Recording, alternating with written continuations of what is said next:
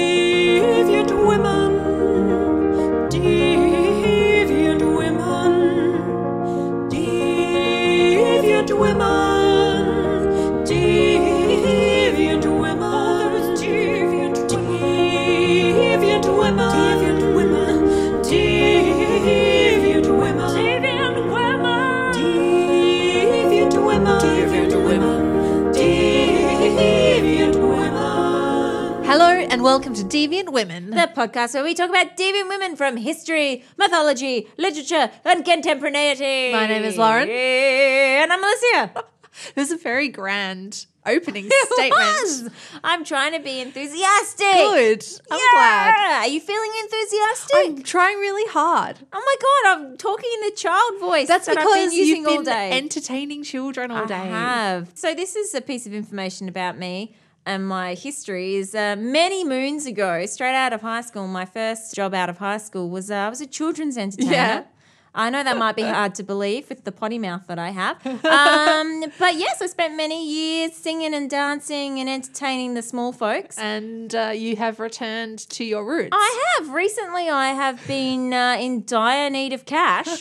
So I've gone back to the singing and the dancing for children. Well, no, no singing and dancing, but a lot of high pitched happiness and a lot of like, hey, how you and, doing? and Oh, ushering buddy." small children into lines yeah, and photographs. A lot of ushering small children into lines for Hey, photographs. I do know those fields. I used to work in the Magic Cave. I was Santa's elf. Well, I was Were you a pixie. right? Yeah. We were technically pixies. Why though? Ah, because the place where I worked, David Jones, they're very fancy, very upper Mm. They- middle they're class. more Mm. pixies than elves. So they're, they're pixie people. Or is that because the elves would have sued you if you tried to pass yourselves off as elves? Perhaps, yeah. Maybe. That could have been it. Yeah. Yeah. Well, look, I, I've got a little bit of energy left after my day of herding and wrangling children. You've got enough energy to tell us a story about a deviant woman? I do. Yes, Excellent. I do. And you know what? After the last couple of episodes that we've done, Hard, long, cryy kinds of episodes. yeah, hard hitting episodes,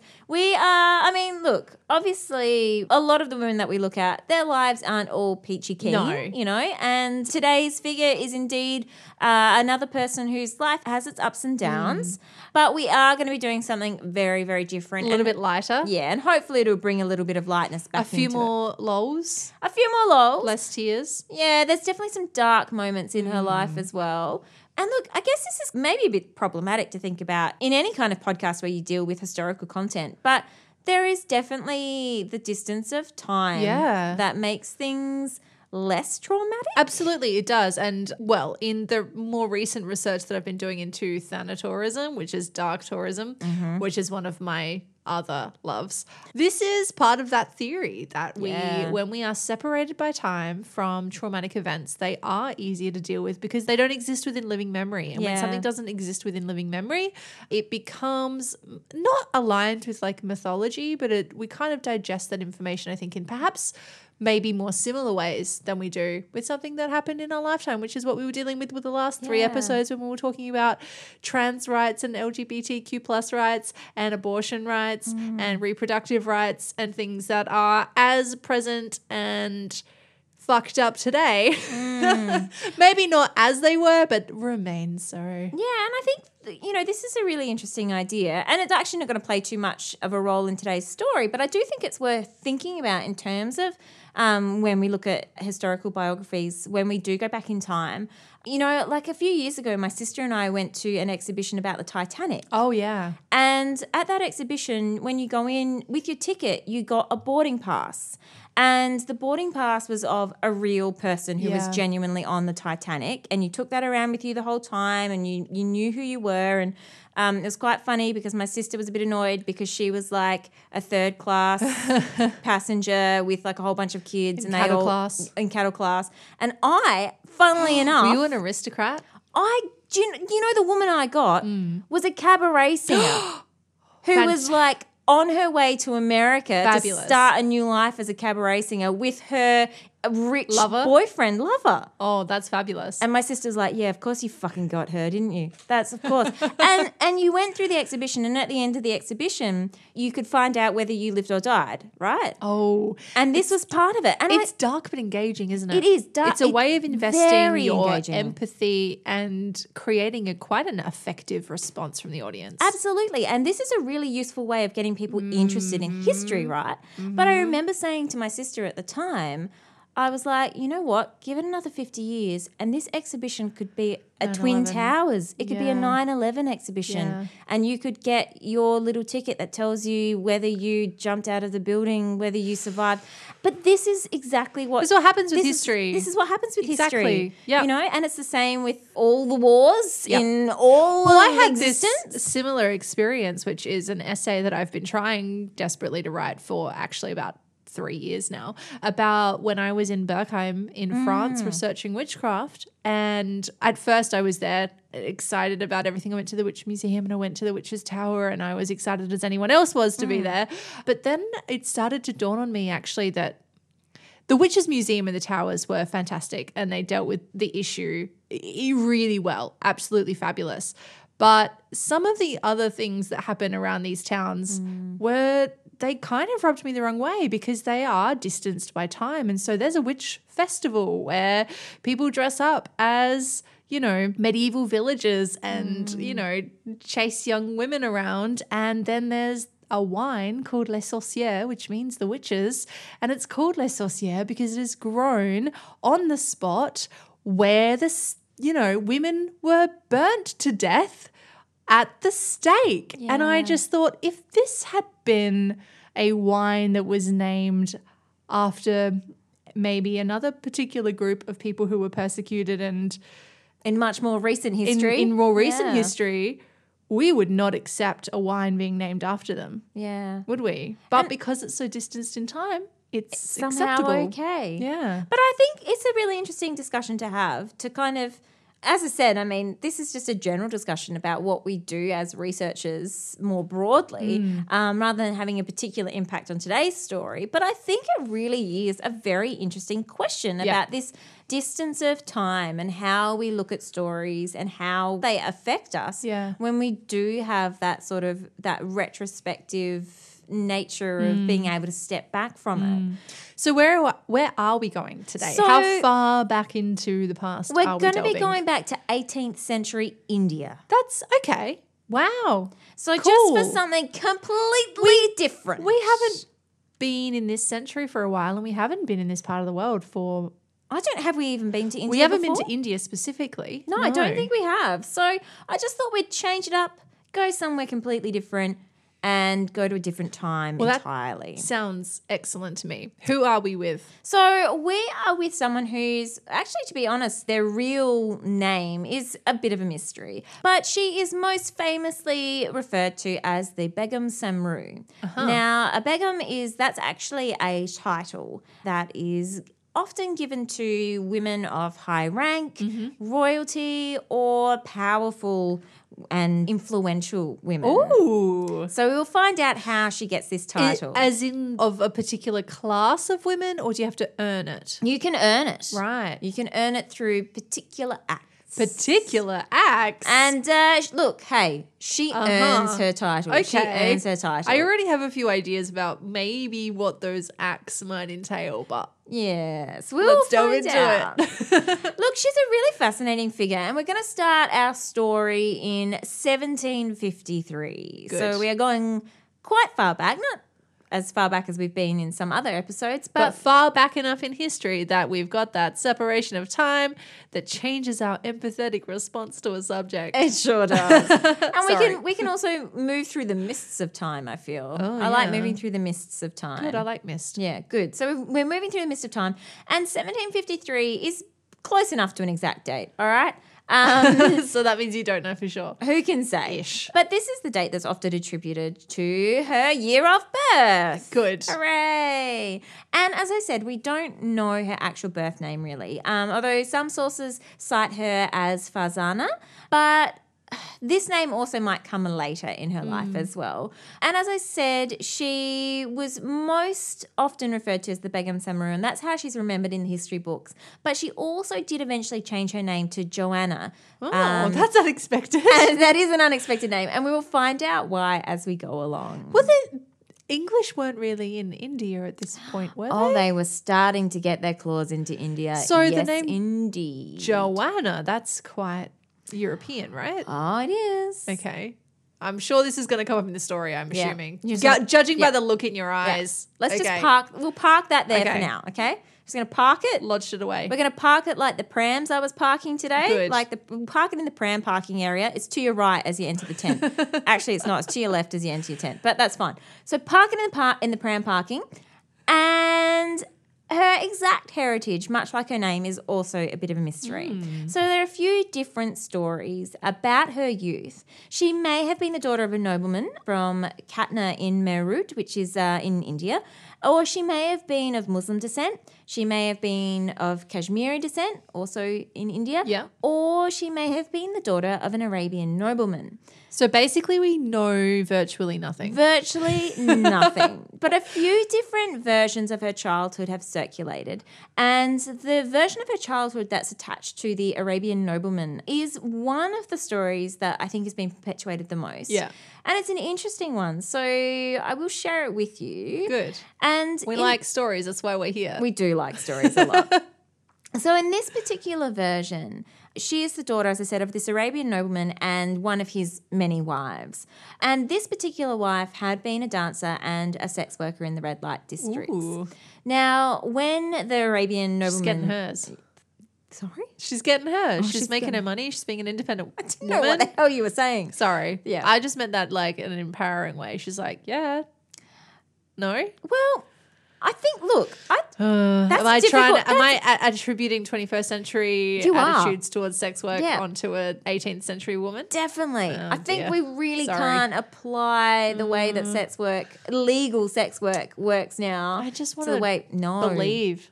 I think you. Yeah, you're being far too. Yeah. Okay. Yep. Sorry about that.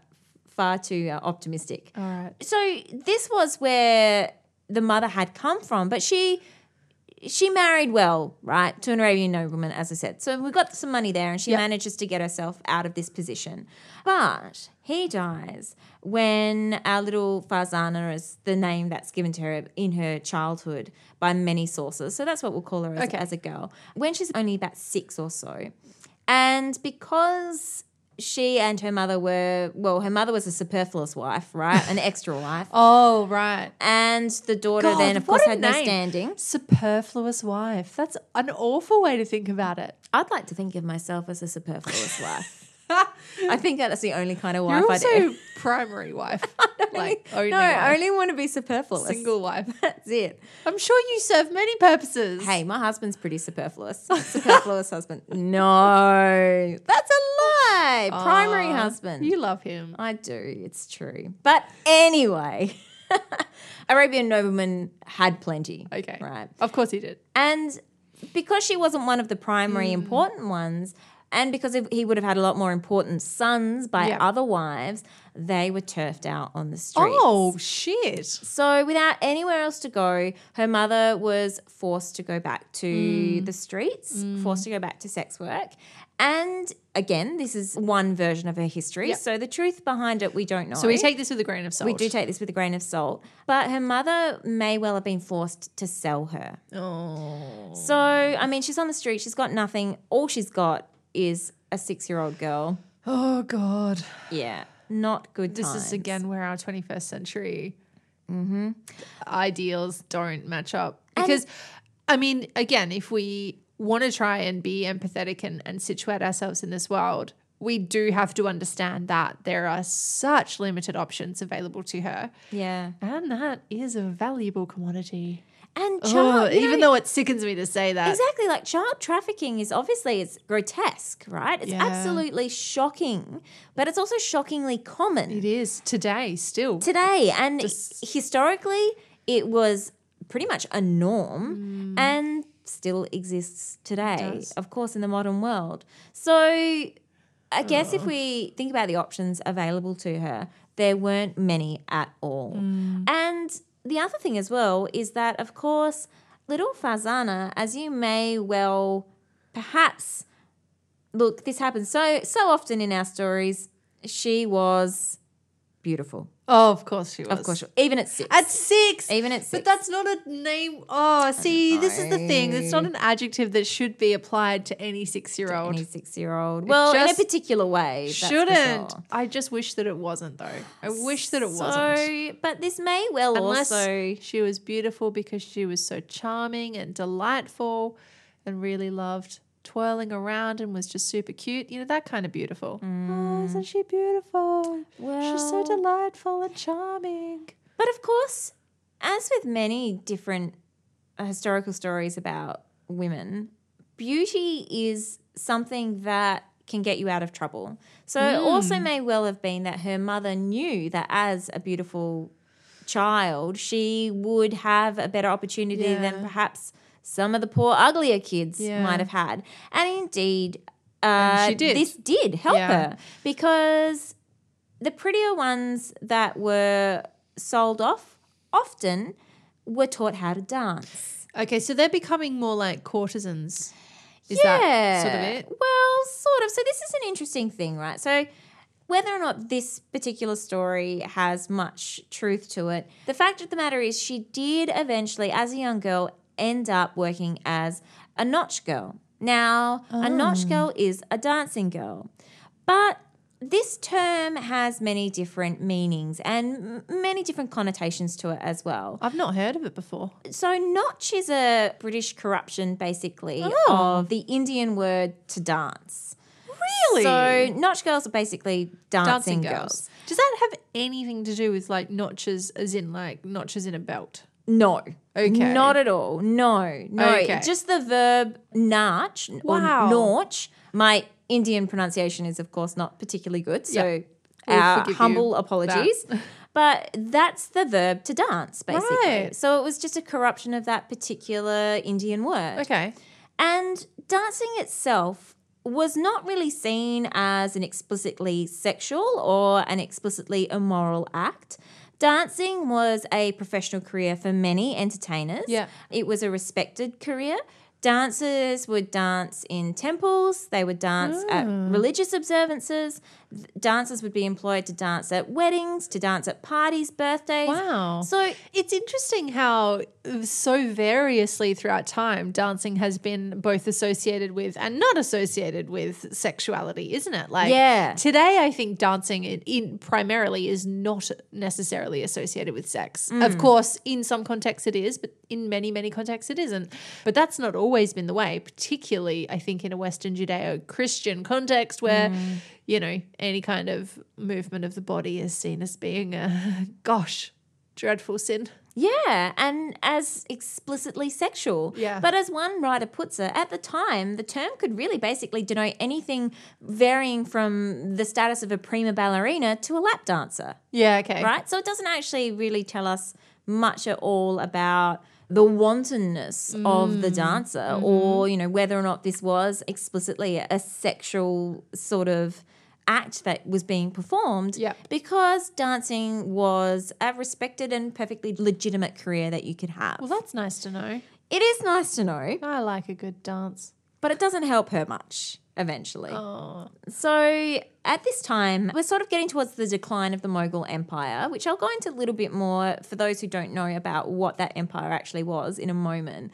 But this was kind of the decline of that empire and the rise of colonial powers in India.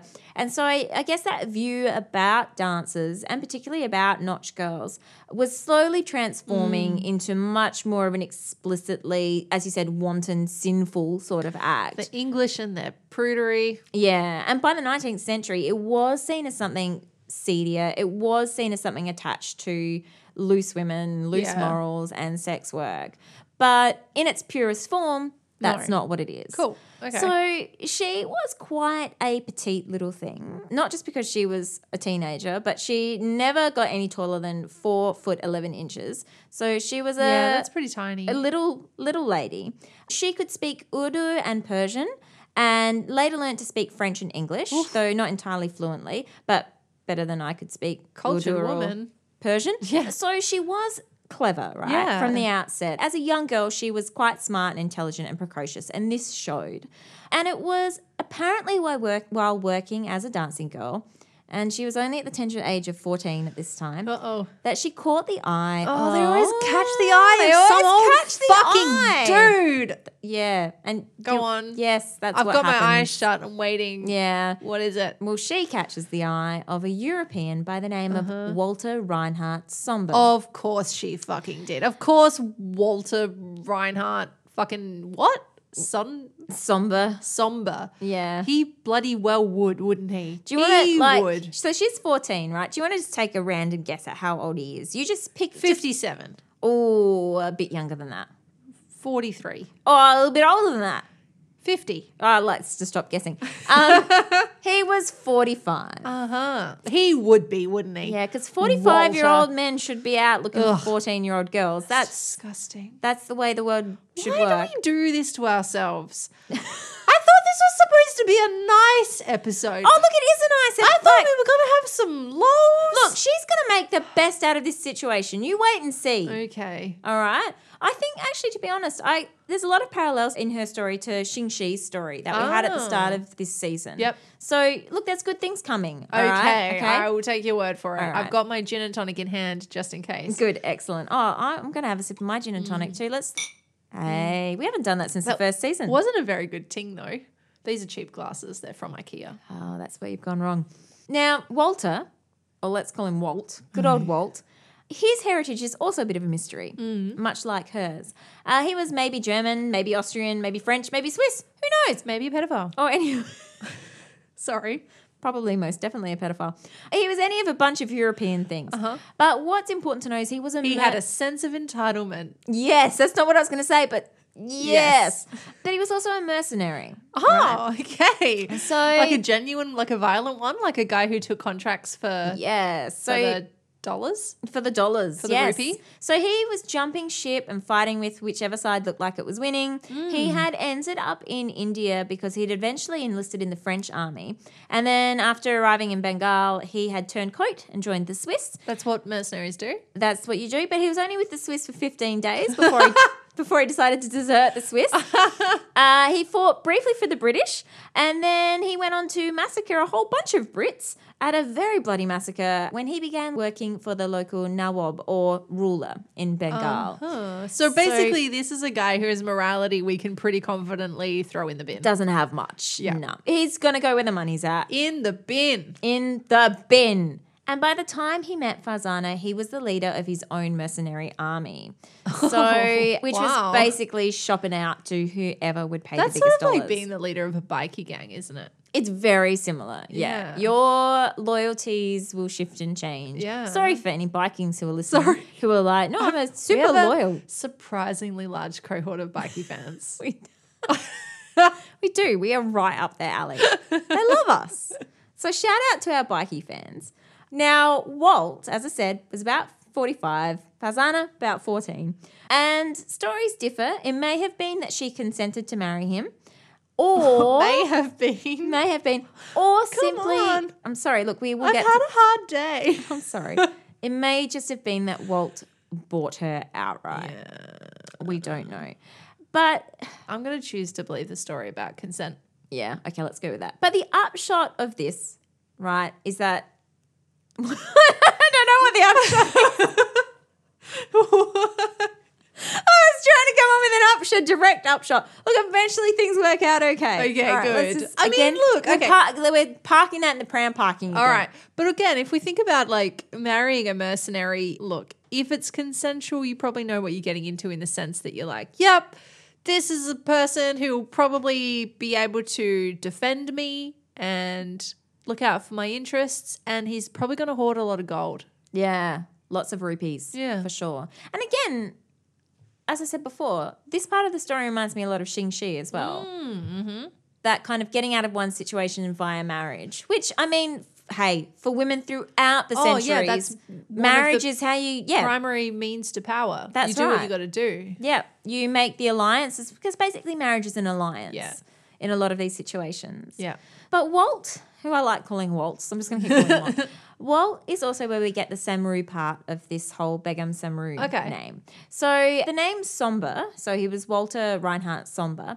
This was kind of a nickname that was added onto the end of his name. Apparently because he was quite of quite Somber? somber, countenance, yeah, if we can believe that. Oh. But the somber part became Samru to the Indians because that was the pronunciation. They couldn't say the French somber, so it ended up Samru. Mm-hmm. Samru. Okay, good. And the begum that comes in front of it is that feminine title for a wife or a daughter of a ruling bey, which I think is amazing. A ruling bay. Which is basically Ah, like a ruler. Lol. wow. I know, a bay. A ruling bay. ruling bay gets his begum. And I know, it's great. Or, as I said, for a lady of high ranking social status or accomplishment or power. Uh, you said Now. that very pointedly, and you literally pointed at me when you said that. did. So Those- we've got to keep that in mind. Who can't see through the magic of audio? The magic of audio. It's not visual. now, whether or not Walt married her straight up or if he married her later on, which is also possible, they were eventually married. And so she takes that Samru from his name. Now, in taking up with Walter Fazana, her world suddenly went from dancing to fighting. to fighting. To fighting! Oh, we haven't had a good swashbuckler in ages. She. We haven't been with a swashbuckling lady since Ching Shi. That's what I mean. That's why these Yes. stories are, are very similar. I miss swashbuckling ladies. Well, we're bringing it back. So, as I said, Walt was shopping all over the place in terms of his loyalties.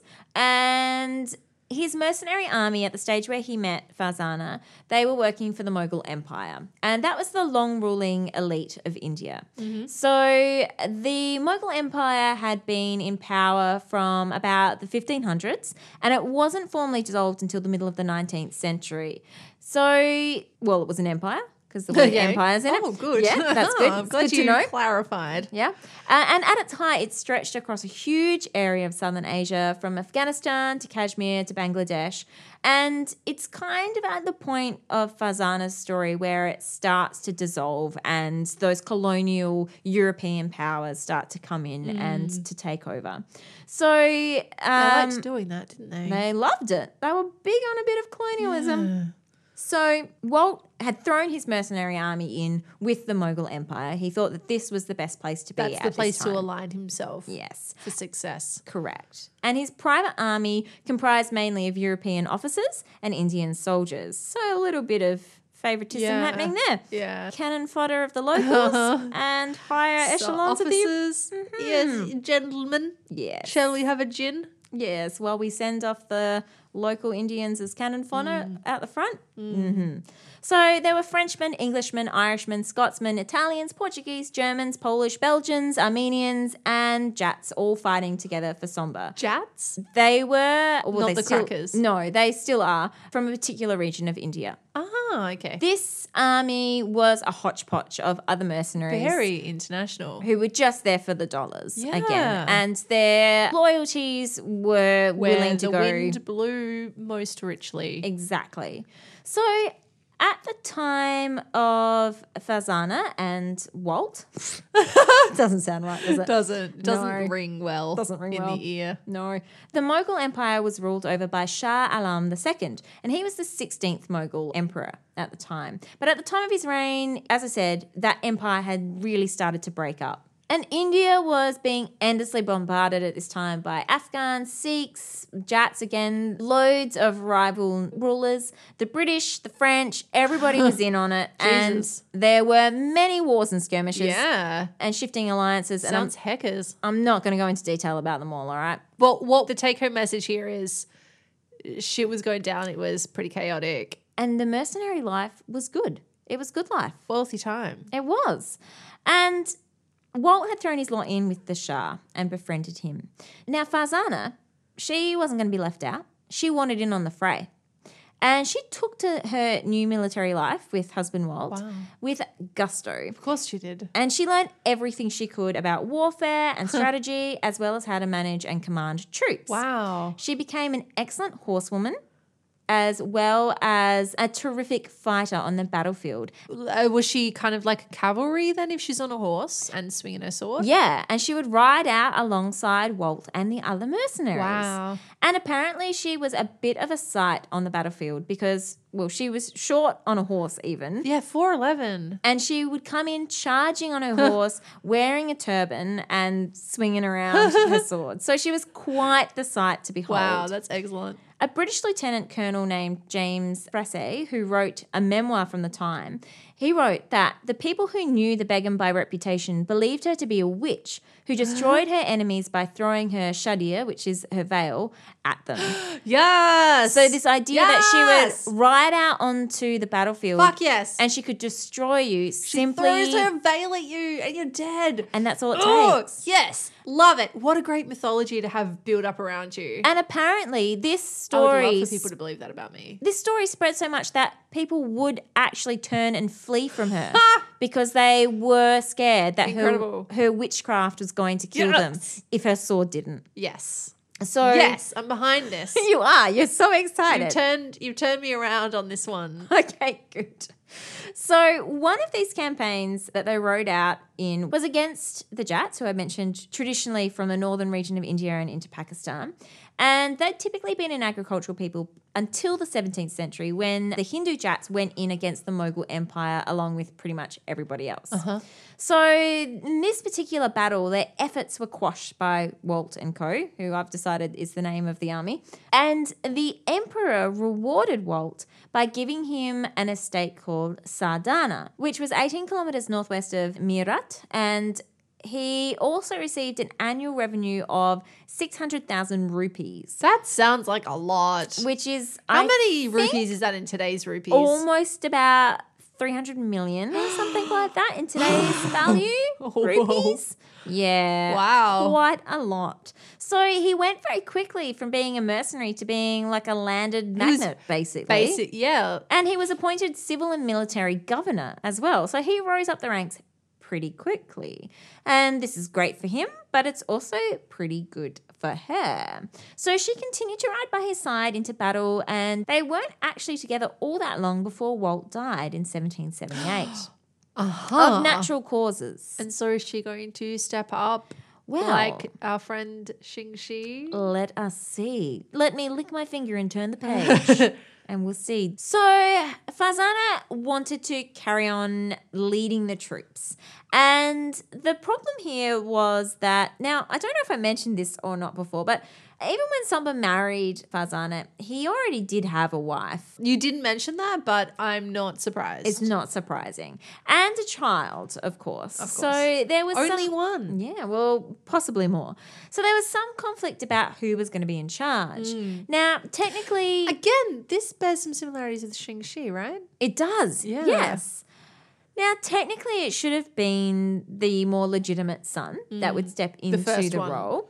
Yeah, but again, some varying stories. So, some stories suggest that at the time of Somba's death, he was only a minor, so he couldn't step into the position. But some other accounts suggest that he had an intellectual disability. Oh. And so the troops didn't want him to lead. Okay. So Had she had a child with him? no, Farzana? they had had no children.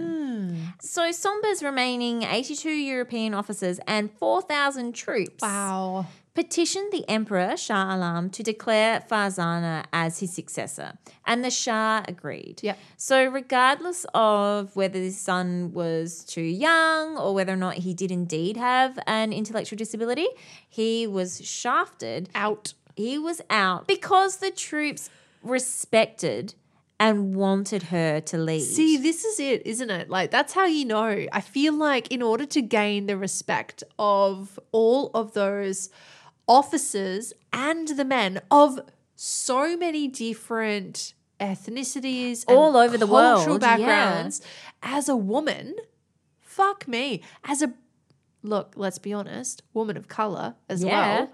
Jesus. who's risen up from the bottom of the Yes. heap.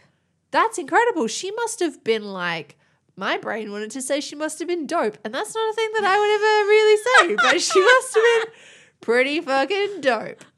If that's the word, that's where my brain went. I like it. She You're must have not the been kind great. of person who often says the I word know, dope. it's not but- really in my repertoire. I she must have like been rad. That's much more in my repertoire. Yeah, she was pretty rad. Now, Somba had been a Catholic because he was of like a some- lap, lapsed Catholic. Is that what you say had been? Well, no, just he was dead. Well, y- you Yeah. could have just said was. Okay, sure. I mean, grammatically, Okay, had been would fuck. suggest that he was lapsed. Somba was a Catholic prior to his death. Okay. At which good. point, death stopped him from being a Catholic anymore. Oh, depends. Maybe, unless he Yeah, continued Unless on he went to Catholic heaven. in the afterlife as a Catholic. But Farzana herself was pretty interested in Catholicism. She'd been greatly affected by a Catholic priest named Father Gregorio, and when she heard the story of Joan of Arc, Uh-huh. Yes. she was mightily impressed. Oh fuck! Of course she was. and perhaps this she- is why we need female heroes. This is why we need to tell these stories. because they inspire the next generation yes, of war-leading women. war So- ladies. War ladies. So perhaps as well, she saw some of herself in Joan of Arc's story. Hmm. And she was baptized with the new Catholic name of Joanna, Joanna. on May the 7th, Oh, that's 1781. That's where it comes from. That makes so much more sense. So that's now why you she's see. Joanna because that's now you see where Joan. that comes She's from. naming herself for Joan. That's right. oh, So in 1781, she fully converted, took on this new name of Joanna, and even though she did convert to Catholicism, she continued to sort of live her day to day life by the rules of the larger Muslim nobility. So she would conduct business affairs from behind a screen, and she continued to observe Islamic religious holidays, Yeah. and that was her day to day life. Her conversion was definitely by choice, and it may have been as much for ease of dealing with her own largely Christian officers, as well as the Hmm. rising power of the British, as it was with her actual belief systems. Yep. So it was probably also a melding bit of political kind of stuff as well. Exactly. Yeah. She did later on build a large church in Sardana, which still stands today. Um, Whoa. and there's a marble statue of her inside of it on top of her tomb as well. So you can go and visit it. I would um, like to go still. to there. And she also apparently corresponded with the Pope in Rome as well.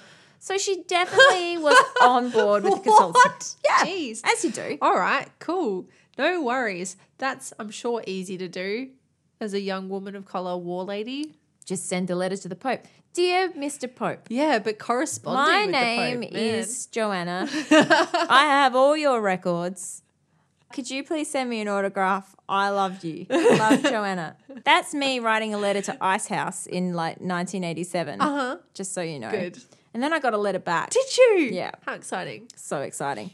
Anyway, so regardless of her faith, she continued defending the Mughal Empire. So in 1783, a 30,000 strong Sikh army were encamped just outside the walls of Delhi, and it was Farzana who managed to hold them off and crush their attempt on the capital. Crushed. Yeah. So this, of course, put her in pretty good stead with the Shah Alam, with the emperor.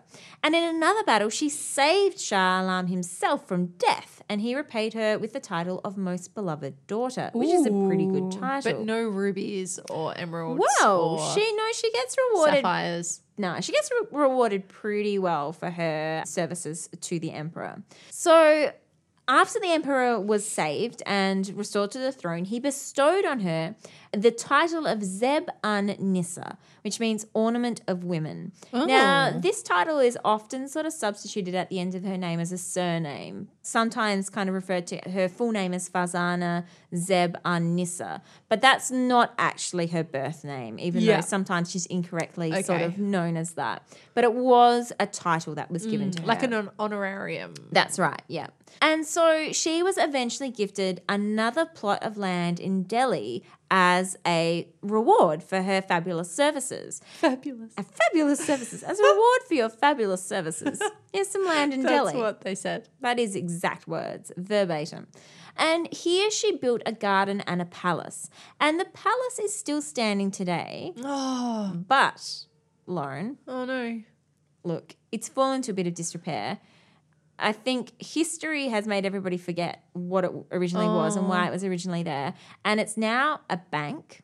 Oh. The interior of it's a bank, and it was ransacked and, and destroyed over the centuries.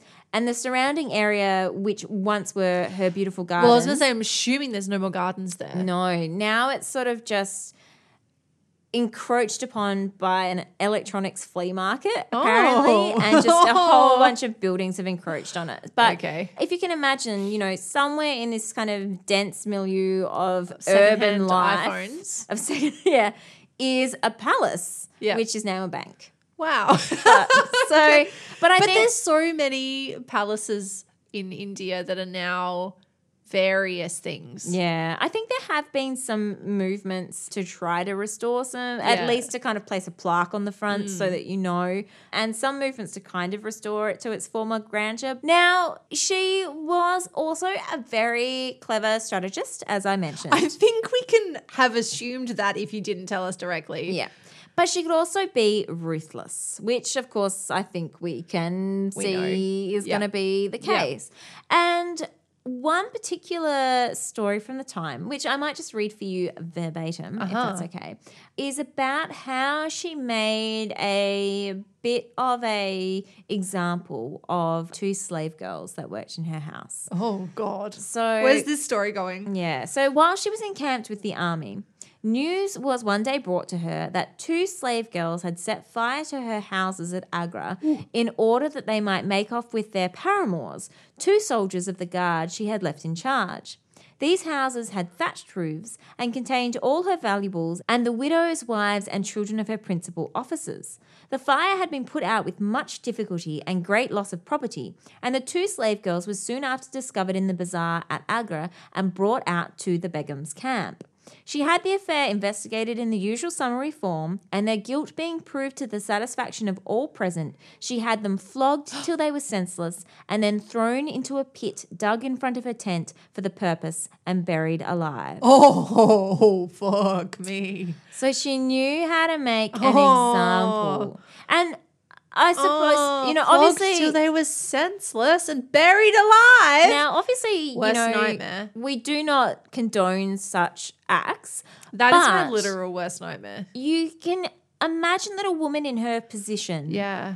she has to make a stand. Yeah. She has to make an example. People need to be afraid of her. Isn't it funny how, because of the gender difference, because of the fact that she's a woman who's doing this, not that we can make these allowances, but it's perhaps easier to be like, yeah, but she had to prove herself and she had so much at stake. And the fact that she was in such a position in the first place was such an anomaly that she has to kind of overcompensate, is perhaps not the word, but do you know what I mean? Like, she does have to perform this kind of power because Yeah.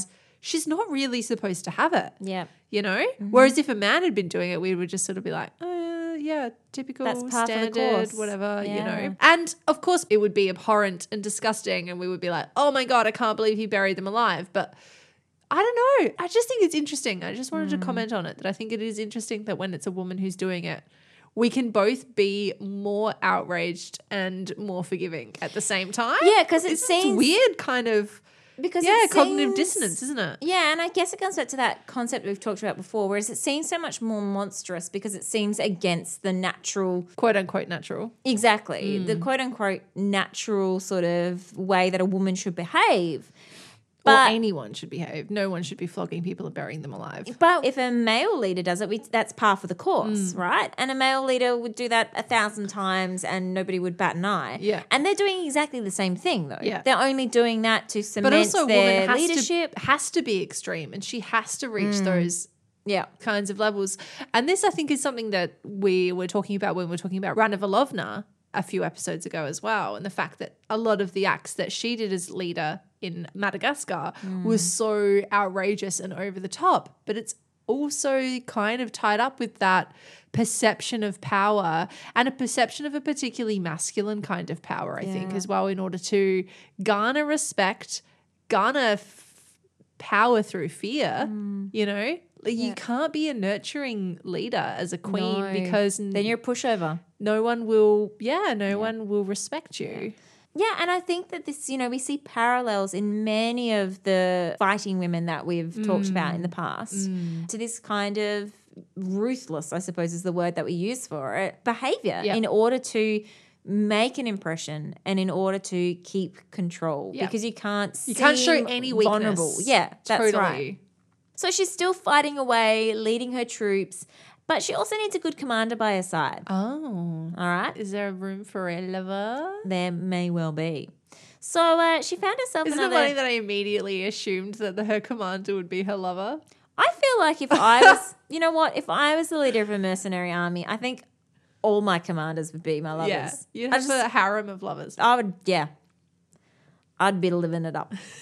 so she found herself another European mercenary who was, yes, also her lover. And he was killed pretty quickly. So we'll move on from him. We'll brush over him. Well, I'm glad he made it into the story. So am I. so we'll brush over into the next replacement lover slash Next commander. lover. Bring him on next. So the next guy in the scene was an Irish mercenary Mm-hmm. named George Thomas. Now he apparently was quite a dashing sailor type. Yeah, well, the name like, like George Thomas. wow. He I don't ended- know. The Irishmen are very row kind of. Wow. He was from Tipperary and he ended up actually getting the title of a Raj and was known as the Oh. Raja of Tipperary. Wow. But that's not just yet in his story. Now, uh, Georgie boy, he'd been around when Farzana had saved the Shah's life, right? Yeah. He was in on that. So he was a fairly popular guy.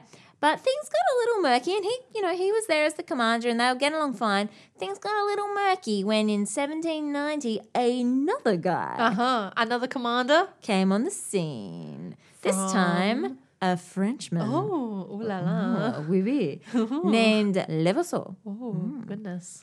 Now um, we're going to start making funny French accents. Mon, mon cher Levasseur. I don't know what you're Oh, saying. Ah, ma petit chou, uh, which I think means my little cabbage. Yeah, my Yeah. little cabbage. Yeah. Mon chouchou. I'm sure he called her that. Oh, Ma chouchou then. Ma chouchou. Oui.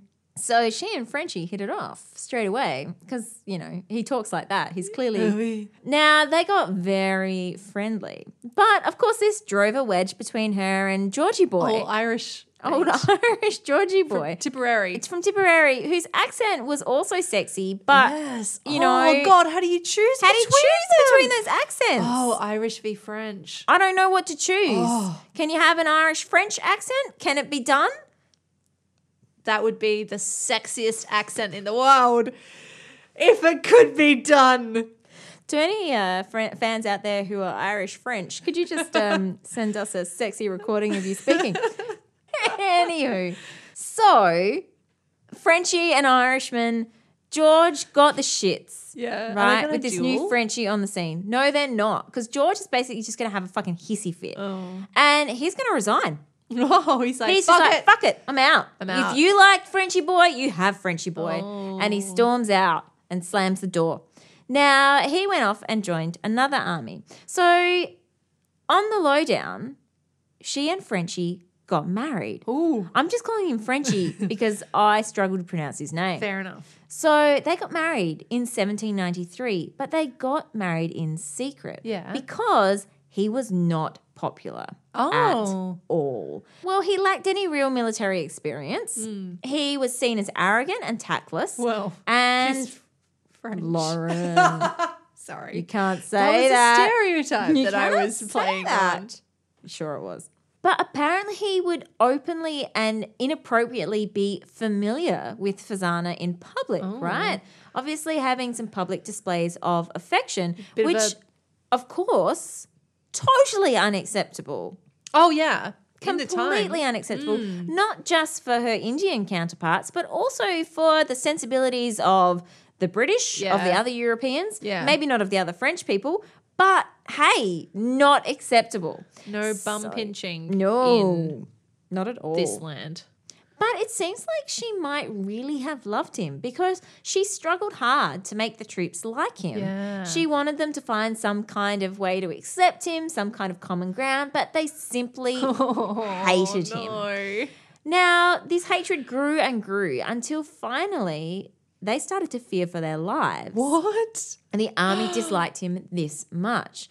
So, in a move that would see her prize love over everything else, the Begum and the Frenchie decided to flee together in the dark of night. Whoa, she's giving up a lot. She's giving up her whole, Holy shit. basically an empire. She must really love him. She really loves this guy. Man, this would make a really great Disney cartoon. Well, yes, that's true. I think there was actually plans to make a Bollywood movie. Wow. a couple of years ago, but I don't think it ever got off the ground. Wow. But if anybody would like Can we to can make encourage that. if anybody would like to make a Bollywood movie of this, please, Please. hurry up and do that because it would be amazing. Yes.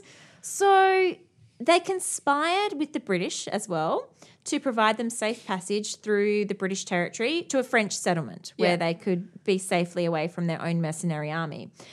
Old Georgie boy got wind of these plans as well while he was stationed in Delhi. So he heard about this. Now, on the night of their escape, they rode out together in the dark of night. The the Begum rode in a palanquin, which is like a, Hmm. a litter that's carried by a couple of people who, on those men Yeah. on those sticks on your shoulder. You know the thing I'm I talking do about. know. I Yes. do. Okay, good. Thank you. My description of that was Yes. not going well. I knew it, what it was immediately. Excellent. But Thanks. our listeners may have needed a description. Good, and that was not a very good one. um, normally they carry just sort of one person, but this one was large enough for her to have a few female attendants with her as well.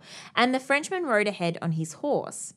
They already feared that they might not make it, and so they had entered into a suicide pact in case Oh, anything shit. was to go wrong. Fucking hardcore. So she really did love him, right? Wow. Now, That's so hardcore. they were right that things were going to go wrong. They were right about the wrongness because her own troops got wind of what was happening. Probs from old Georgie boy. Uh-huh. And the troops set out after them. Yeah. All right. Some kind of horse noises. Didum, didum, didum, didum. All right. Just building the atmosphere. Okay. They hadn't traveled far when there were gunshots. I'm really invested in the You story. should be too. And the Frenchman heard screams Yeah. coming from the Begum's litter. He's Yeah. like, oh fuck, what's going on? He rushed back on his horse and he found the Begum inside the litter covered in blood. Oh my Her God. dress red with blood and her female attendants screaming and wailing. On hearing the gunshots, she'd feared that the Frenchie Frenchie had been killed. Actual fucking Romeo and Juliet situation where she has preemptively killed herself, assuming that her lover was dead. Exactly. she has stabbed herself because she's heard gunshots and she thinks it means that Frenchie has been killed. Georgie Boy is Paris. And true to her word, she stabs herself in the chest. Oh my god, it is a real life Romeo and Juliet situation. So the Frenchman is looking in the litter at her covered in blood. and now he's gonna kill himself. And he takes no hesitation. He draws his pistol from the hilt. He places it to his temple. He pulls the trigger. Holy shit, dude. Does she then wake up? One account of this story is that the shot to his head was so much that it lifted him out of the saddle of the horse. Whoa. He could have escaped. He was on that horse, but he was stayed true to their pact That's and he died in the saddle. It's very The Highwayman as well, which is one of my favorite poems, but we don't need to go that into is that. unreal. Except She wasn't dead. she stabbed herself very inefficiently. Yeah, it's hard to die via stabbing. Whoopsie! So she did fucking Romeo and Juliet. She's not dead. She's not She's dead. gonna wake up and he's dead, and now she's gonna have to kill herself She's again. not dead. Oh, She'd hit Jesus. a rib. Of course. But you know, this is why stabbing victims have so many wounds because it's actually really hard to die from just one stab wound. You have to do it over and you over have to again. do it multiple times. and she had managed to wound herself pretty fucking badly, But not enough to die. not fatally. Yeah. Sorry, Oh, Frenchie. classic stabbing Frenchie suicide pack. dead on the road. Jesus. So Just take a minute to fucking breathe, people. Just think about it. Just take stock of the situation. before you do something drastic, but it was a suicide pact, and I think that's pretty drastic So in the first place. hardcore romantic, capital R romantic, isn't it? So her troops caught up with this scene this massacre scene of blood, and they captured her and took Yeah. her back, keeping her prisoner. Now, for a week, they locked her up, denied her food and water, and she only survived because of her female attendants who secretly brought her food and secretly tended to her wounds and Mm. That's kept why her you need alive some good friends, isn't it? Well- good lady friends. she did have also still a friend in Georgie Boy. Oh. And because old Georgie redeems himself here and he comes back to her, and it's his influence that restores her to her position of power and ends the mutiny and brings, Oh, Wow. brings those forces back to realizing that no, she still is worthy of her role. She still is worthy of being Yeah. the leader of this army. So he convinces them to put her back into her position of power. But this is the end of her relationship with George altogether. He's basically, he comes back, he does this one last altruistic thing to Yeah. help her after everything that's happened between them, after her running away with this other guy. He comes back, helps her, and then he leaves, never to be heard of in her life again. Oh fuck. That's it. He goes. Jesus. Okay, I revise my this should be a Disney movie statement. Um, this should be like a Baz Luhrmann film. No, I hate Baz Luhrmann. Oh, we you know do, how I don't feel like you? uh, how I feel about Baz Luhrmann. But we will start our own film. We'll record our own. All right. No, it should be a Bollywood film. Yeah, just yeah, you're like it right. was. It It should. like It it, should. It like should. the plan was, which I still feel this plan should come to fruition. So after this, she continues to fight only really for a few more years. Her heart Um, wasn't in it anymore. I guess her heart wasn't in anymore. Mm. Love had come and gone. She'd been through a lot by this stage. And so she finally accepted British protection in 1808. And things were changing in India. I guess that she'd accepted things were changing, Mm. that the British were really coming into power. And she could see the writing on the wall. Yeah. And she knew it was time to get out. Again, much like Xing Shi was the kind of person who was willing to stop fighting concede. and to concede when she saw Yeah, that that's a sensible woman. you could step her back. pride is not getting in the way of her good sense, That's right. So the new except go- when it comes to love. yeah, very much so, and suicide pacts. So the new Governor General, Lord Cornwallis, decided to leave her in charge of her lands, but asked her to sort of remain in a position where she kept her eye out and would sort of help them in terms of ascertaining, you know, any anti-British sentiment and any anti-British elements. So she kind of kept up her role looking out for them, but Yeah. not necessarily fighting, not coming out as a fighter in battle. So the British had their own reasons to make peace with her as well because, you know, they wanted her influence because she had a huge influence over loads of local powerful rulers. And they also wanted her to kind of convince these other rulers that they should also trust the British and come on board with the British. Yeah. So she also had this role as kind of a go to between them, I suppose. Now, she turned away from fighting to focus on more charitable activities and to focus on religious activities as well. So, including, as I said before, focusing on building the church that Yeah. you can still visit today where her tomb is. So, she was interested in starting to sort of manage the agricultural affairs of her lands and through lots of sort of revenue settlements and equitable partnerships and through kind of settling a lot of disputes, uh, she managed to relieve her own sort of peasantry of indebtedness. And this led to improvements in agriculture. It won her the support of the peasantry and it added financial stability to her rule as She's well. actually also a good landowner and ruler. Yeah. And she's raking in the cash. of course. so she lived in great wealth and splendor for another. And she was still liked by the people. and she was still loved by the people. Wow. That's a combination that's hard to manage. And also, it means that she lives out her life for the next three decades.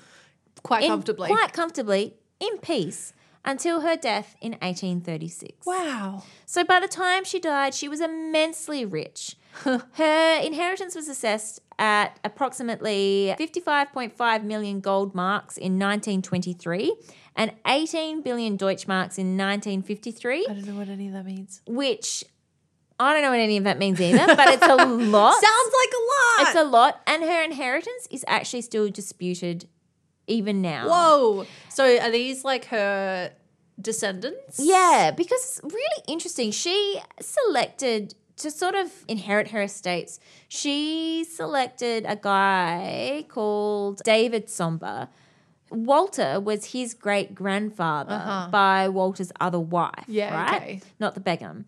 But he had a really interesting history where he ended up going to England and marrying this really aristocratic, wealthy woman who then charged him with lunacy, put him in an asylum to take all of his money. He escaped. That's the opposite way around than it normally is. I know. He escaped. He went to Europe. He wrote like a pamphlet declaring his sanity and continued to try and fight for these estates and this money for like the rest of his life. But this is where uh, that sort of estate ended up. And this is Wow. why it's never really been resolved. Wow. So that pretty much brings us to the end of today's tale Wow. someone who I think, yeah, again, those kind of parallels and that rise to power and knowing when to step back from Mm. the fighting to just be like, well, you know what? I'm just going to spend the rest of my life comfortably Yeah. with my Yeah, wealth yeah. and with. Because she doesn't have that ego that's just like, no, I'm the greatest. I got to keep going. I got a reputation, Yeah. blah, blah, blah. You know, It's much she's just more- like, mm, nah, I'm done. I had a really good run at it. I fought. I loved. I Yeah. swashbuckled. And Yeah. now I'm going to just live my life comfortably. Yep, I lived a pretty impressive life, and now I'm just going to retire in comfort. How- Thank you very much. How wild is that story about the suicide pact, though? I man? know. I can't believe that's real. It's pretty that impressive. Really happened? Well, so mm, According to the legend. So no, well, I mean that account does come from a text, a few different texts Mm. written at the time, and lots of these texts were written by British military heroes who were there, who knew her, who Mm. knew the stories. I guess there is an element of myth and legend to them as Mm. well. We don't, you know, there's no kind of proof in terms of verifiable film or footage Yeah, or whatever. yeah. All we have to go by are these oral stories Which we do and in accounts. so many cases. That's isn't it? right. So I guess we take it as it is. And well, this is where I but it think makes a great fucking story. it's a fucking great story. It is. And that's what. I mean, that's what we're interested in ultimately, isn't it? It's the stories that get handed down to us, the stories that make their imprint in the cultural kind of fabric that, Mm. you know, continues to inform us today. So I hope she's been again, as we talked about, that sort of that distance of time. uh, Despite the fact that her life really did have a lot of darkness, you know, and some of those moments are incredibly heart wrenching. Mm. Oh, yeah. I do hope she was a little bit more fun this Yes. time around. I think as soon as we have a swashbuckling woman, it's just like all hands on deck for fun times. Precisely. Yeah. And I think look pretty fucking fabulous. And Yeah. I was so happy when I discovered her. I was like, yes, this is where we're going. She's, yeah, she's the one. She's the one. She's where we're going next. And look, make that Bollywood film, please. please, ASAP. please. ASAP. we will be there to Yeah. watch it. Absolutely. Well, thank you for telling that story. That is definitely a much lighter story than our last few have been. So it's good to bring some some light, some laughs, some swashbuckling into the podcast. For those of you in our audience who do like a darker story, there is the last three episodes that you can go back to if you You want can catch that, up but- on for sure. Uh, any ideas we're going to be going next time, Lauren? So I really wanted to delve into some like Hollywood glam. Yes. So I'm going to do some glamorous Hollywood is that the voice we stories. use for that? It's glamorous Hollywood story next week. Great, excellent. I'm looking forward to it. Good. Awesome. And then, of course, in the meantime, you can catch up on all our past episodes. You can find us on Apple, Spotify, Stitcher, wherever you get your podcasts. And if you really love the show and you want to support us, you can do so for as little as $2 a month on Patreon. We have all kinds of behind the scenes content, extra episodes, blooper reels, plus the odd video or two. And we love our patrons so much. They are the grease in the wheels of this podcast, really. And of course, you can buy yourself some Deviant Women Bling. You can get t shirts and pins on our Etsy store. And if you don't have the literal funds to support us, you can still support us by spreading the good word, tell your friends, like and subscribe, leave us a review. That means so much to us. It sure does. So, as always, thank you very much to India Hui for the music. And to Brendan Davies for the sound. And we'll see you guys next time. Bye.